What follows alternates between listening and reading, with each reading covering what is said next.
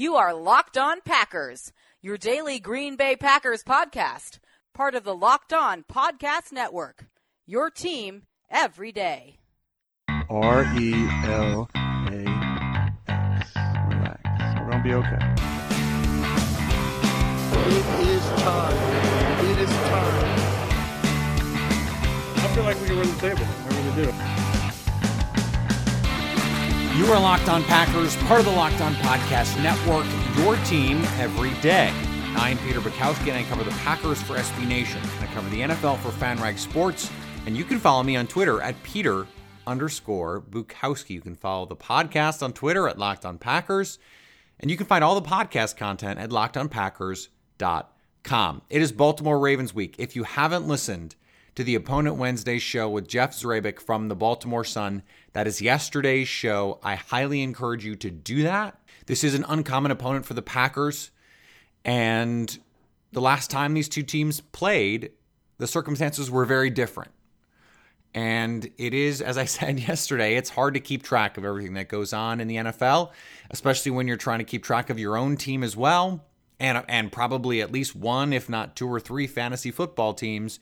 So I highly recommend that podcast before you get to this one. That doesn't mean turn this one off, but listen to that one. We are going to go deep on the Baltimore Ravens in this show. We're going to start with the Ravens defense, that is their strength, and we're going to move to the Ravens offense, that is clearly not their strength. As I said earlier in the week, the Ravens are a very similar team to the Chicago Bears. They have a really bad passing offense, an okay run offense, a very good passing defense, and an okay run defense. They're very similar. And what we found out this week is the Packers can stop the run if they know that's all they have to do. So that affects how Baltimore is going to game plan. It should affect how the Packers game plan. Before we get to the deep dive on the Baltimore Ravens, some important news happened on Wednesday. Aaron Rodgers, you may have heard of him. He didn't practice because he wasn't in pads or he wasn't in shells, but he did rehab on Wednesday. He did cardio, he did some calisthenics, and most importantly, and I was sort of uh, out on the news that he was involved until I read from Rob Demovsky that he had been you doing a throwing motion with a towel. That is a significant step in his rehab. And I say that as someone who has had a serious injury and has had to rehab it. Now I had I had hip surgery a couple years ago. I was hit by a cab in New York City. Wild things happen. I had to have hip surgery to repair a torn labrum in my hip. And that is an injury that you can start rehabbing right away. Almost immediately, like within a couple days, I started rehabbing. And I was shocked that that was something that you needed to do. So at first, my thought was, well, rehab isn't, that's not news. You have to rehab every injury. And you can start doing that right away. But the fact that he was using the throwing shoulder and he was making a throwing motion, even with the towel, the towel is, is meant to be resistance. So he can't go quite as fast as he would like. But the fact that he's doing that is an important step in his recovery. There were some reports that that with the collarbone, with this kind of surgery that he had, that around Thanksgiving is when he would be able to start throwing reasonably. And if he does, then we can expect that he can make an, an on time recovery. And the recovery window was potentially within the, the recovery window that happens to align with the IR schedule.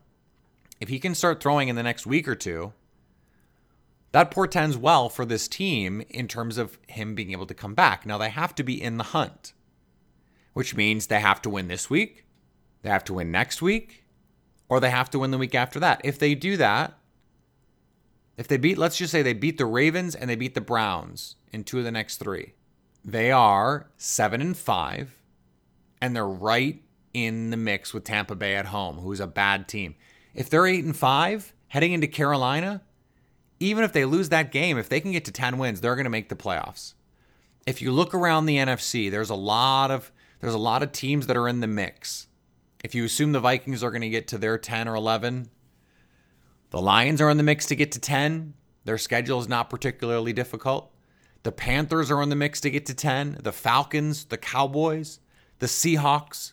But here's the thing Packers hold the tiebreaker over the Cowboys. Packers hold the tiebreaker over the Seahawks. If they beat the Panthers, they hold the tiebreaker over them. And that is the first week that the QB1 can come back. So, a lot to be determined between now and the next few weeks.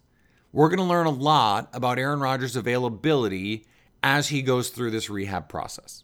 And if he continues to make pro- progress the way that he appears to be making it, all we know right now is there haven't been any significant setbacks because he is he's doing calisthenics, he's doing cardio, he is working toward coming back. This is not a this is not a guy or a team that looks resigned to their fate in terms of not playing this year. They're going for it. And that's an important step in the rehab process in declaring we're going for it. That matters. I don't know how much it matters. We're going to find out very soon.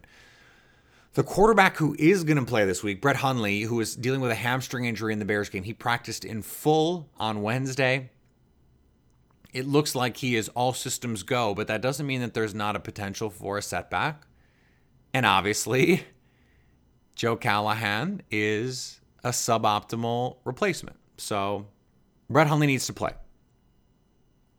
Ty Montgomery did not practice on Wednesday. He's dealing with the rib injury. It seems like there's a chance he could play. If he doesn't, Jamaal Williams is going to be the guy. Devante Mays, who you may remember, longtime listeners of this podcast will remember, Bob McGinn said on this program that Mays was his favorite of the rookie backs in in the preseason. He's got some strength, he's got some power, and he does have some speed. If it's just Jamaal Williams and Devante Mays, that's that's not obviously ideal. But given the way that the Packers have run blocked this season, that could be enough. And we're going to get into that a little bit later in the show because the Packers offense running the ball has been more than stellar. Before we move on, I want to remind you about our Pro Football Focus Edge giveaway. Leave your name and your Twitter handle in a review of this podcast on iTunes, and you'll be entered to win our Pro Football Focus Edge subscription. That's a $39.99 value. It will get you access to NFL player grades, snap counts, position ranks, fantasy projections, rankings, tools, charts, NFL draft coverage, fantasy, daily fantasy, all of that, and much, much more. All you need to do go to iTunes, leave a review of this podcast, put your name and your Twitter handle in that review, and you'll be entered to win a Pro Football Focus Edge subscription, a $39.99 value. It is that easy. All right, let's start with the Baltimore Ravens defense. This is the strength of their football team. They are fifth overall in defensive DVOA. That is defense adjusted value over average. If you don't understand why I love this metric by now, you need to go to footballoutsiders.com, read up on it. I've convinced my dad that this is useful information, and so if I've convinced him, I should be able to convince you. They are a very good defense. They are the third ranked defense defending the pass but they are the 19th ranked defense defending the run. And so this this presents an interesting dichotomy for the Green Bay and how they match up with the Ravens because the Packers are the number 2 rushing offense by DVOA and the 15th passing offense by DVOA. So the, the Ravens' strength is their passing defense. The Packers are content, apparently, based on what we saw against Chicago, running the ball. 12 more runs than passes against Chicago, who has a much better pass defense than run defense. So we can expect the Packers to establish the run early and often. Now, the Packers gained success early with Ty Montgomery. We don't know if Ty Montgomery is going to play. So that creates an interesting situation for the Packers because if Ty Montgomery doesn't play, maybe he is a crucial part, and, and presumably he is a crucial part of the Packers' run game, especially without Aaron Jones. Jamaal Williams is not a proven NFL running back. He had he did some nice things against Chicago, but he is not as good as Ty Montgomery and he's not as good as Aaron Jones based on what we've seen so far. So the the guess is we're going to see a similar ratio run to pass. There're going to be more runs than passes. The Packers are going to be judicious in the way that they use their passing game. And they're going to be judicious the way they attack the field. Now, here is the interesting thing to me. If you look at Brett Hundley's passing chart from the Bears game, it is very clear he is more comfortable. And I put this out on Twitter. So go and, and go see it because the visual really does help bring it home for you. Brett Hundley is much more comfortable throwing to his right. This is a, a common thing with quarterbacks because think about it. A right handed quarterback drops to his right, his peripheral vision is to his right, his body is angled there. It's easier to make those throws than to than to turn your body because you can't see what's going behind your head. You can see what's going on in the peripheral in front of you. It makes sense that he would be better throwing to his right. The Ravens have the number one passing defense by DVOA throwing to the left. Well, Brett Hundley doesn't throw to the left. Not very often, anyway. But they have the 26th defense defending the right side of the field which means not only are they a below average defense defending that side of the field, they're well below average. Adding to this issue is Jimmy Smith, their shutdown corner, their number one corner, who has played as well this season as any corner in football. I don't care. Patrick Peterson, Richard Sherman, Jalen Ramsey, AJ Bouye, pick a person. Jimmy Smith has been playing that well. We talked about it with Jeff Zrebiec yesterday. He's been great, but he hasn't been healthy. He's dealing with an Achilles injury. He didn't practice on Wednesday. He is clearly not 100%. So even if he plays Sunday, based on where we stand right now, it seems unlikely he'll be 100%. So that opens things up for the Packers passing game. Now, an interesting addendum here is with Green Bay having the number two rush offense by DVOA, the Ravens have a below average run defense, and the and the Packers have the number one running QB by DVOA in football, Brett Hundley. Now, I don't think Mike McCarthy is going to subject him to unnecessary hits. I think if he's dealing with a hamstring injury, it makes sense to not get him on the run. But if the options are there and he's feeling okay, Hundley can make some plays with his feet in this game. By DVOA, and I know that some of you are going to are going to get annoyed that I keep bringing this up, but I, I think their metrics are great. By DVOA, the Packers have the better QB in this game. Joe Flacco, I've said this all week, he's been terrible this year. Terrible. And we'll get into it more when we talk about the Ravens offense, but he's been terrible. The best unit on the field when the Packers have the ball is their rush offense. The second best unit is the pass defense. The third best unit is Green Bay's passing offense. So that means two of the top three units on the field when the Packers have the ball belong to them. And they have the better quarterback, according to the advanced metrics. They have the advantage against the Ravens defense. Now, this is going to become important after we look at the defense because this tells us something about where this game could potentially go. Before we move on, I want to point one other thing out. The Ravens are the worst team in football by DVOA defending tight ends. I know I was a little overzealous in declaring that Lance Kendricks was the answer at tight end, but this could be the week. I know that seems a little disingenuous coming from me because I've said it before, but look, the Ravens are the worst team in football defending tight ends. If this is not the week, what week is the week? Now, that doesn't mean that they're going to be able to take advantage of it, but it is a potential weakness for the Ravens that I would hope the Packers know and, and would seek to exploit. We'll see. It is Raven week.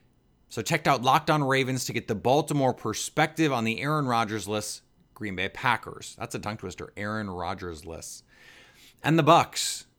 Talked about the Bucks. They look like legitimate contenders in the Eastern Conference. They've won, I think, four in a row. They beat the Pistons Wednesday night. Stay up to date on all the latest with Milwaukee on Locked On Bucks. Just like you stay up to date on Locked On Packers. When the Ravens have the ball, they are 27th overall by DVOA, 29th passing, 16th running. In other words, they're a terrible passing team, and they're a eh, rushing team. That's the moral of the story. The only passing teams worse, I sent this out on Twitter yesterday. The quarterbacks who man the offenses who are worse passing than the Ravens. Scott Tolzien, sound familiar? Jacoby Brissett, DeShone Kizer, Cody Kessler, Mike Glenn, and Mitch Trubisky. The Colts, the Browns, and the Bears are the three worst passing teams in the league. The Ravens are next. It's bad. Joe Flacco has been really bad this year. The only worst starter by QBR is Mike Glennon, who lost his job to a rookie. They didn't score on the Tennessee Titans until the fourth quarter. Dom Capers runs the Dick LeBeau defense. Dick LeBeau runs the Titans defense. So this is this is a good proxy defensively. Offensively, it's a little weird, but defensively, it's a good proxy. And the Packers, frankly, have a much more talented defensive staff in terms of their defensive personnel than the Titans do. At least if you add in experience, the Titans are ve- are very young in spots defensively. They've got a rookie starting corner just like Green Bay does, free agent acquisition just like Green Bay does at corner. But Green Bay has better pass rushers. They've got a better interior defense, better inside linebackers. They're a better defense. Green Bay is. Green Bay's 19th overall in weighted DVOA. Tennessee's 24th, 24th against the pass, 14th against the run. So pretty similar against the pass. Green Bay is 23rd, so just a spot higher against the pass. So it's a pretty good proxy, but the Packers are 8th against the run, and this is critical for Green Bay. If they can stop Alex Collins, Terrence West, Javorius Allen, if they can stop the running game for Baltimore, make them play left handed, make them play to throw, they can win because Joe Flacco has not proven that he can win games throwing the ball this year. Just hasn't. If the defense hasn't won games for the Baltimore Ravens this season, they haven't won. So that means if the Packers don't screw it up, they can win at home on Sunday. That's where we are. I mean, the, the weaknesses for Green Bay 23rd against the pass. Well, the Ravens are worse throwing the ball. And Green Bay is really good defending the run. The Ravens are just okay running the ball. So this is a good matchup for Green Bay's defense. Green Bay is 23rd defending number one wide receivers, which is a problem, but the Ravens don't have a bona fide number one receiver. They're 26th defending running backs in the passing game, while the Ravens don't have a pass catching running back that you have to be worried about. Buck Allen is sort of that, but he's not Alvin Kamara. He's not Jerick McKinnon. He's not Le'Veon Bell or David Johnson or the kind of player that you really need to worry about in the in the passing game. We don't know if Danny Woodhead is going to play in this game, though certainly he would qualify. So that means if you stack the units for this game, the best unit on the field in this game is going to be the Packers' run game. Now, maybe not with Aaron Jones, on the sidelines, maybe not with Ty Montgomery on the sidelines if he's out. But this offensive line is healthy and they are going to get after the Ravens' defensive front. Linebackers aren't great. The second best unit is the Ravens' passing defense. The third best unit is Green Bay's run defense. So that means two of the top three best units on this field on Sunday will belong to Green Bay. And not just that, the fourth best unit is Green Bay's pass offense. Now, half that statistic comes from Aaron Rodgers being on the field, so it's not the most reliable.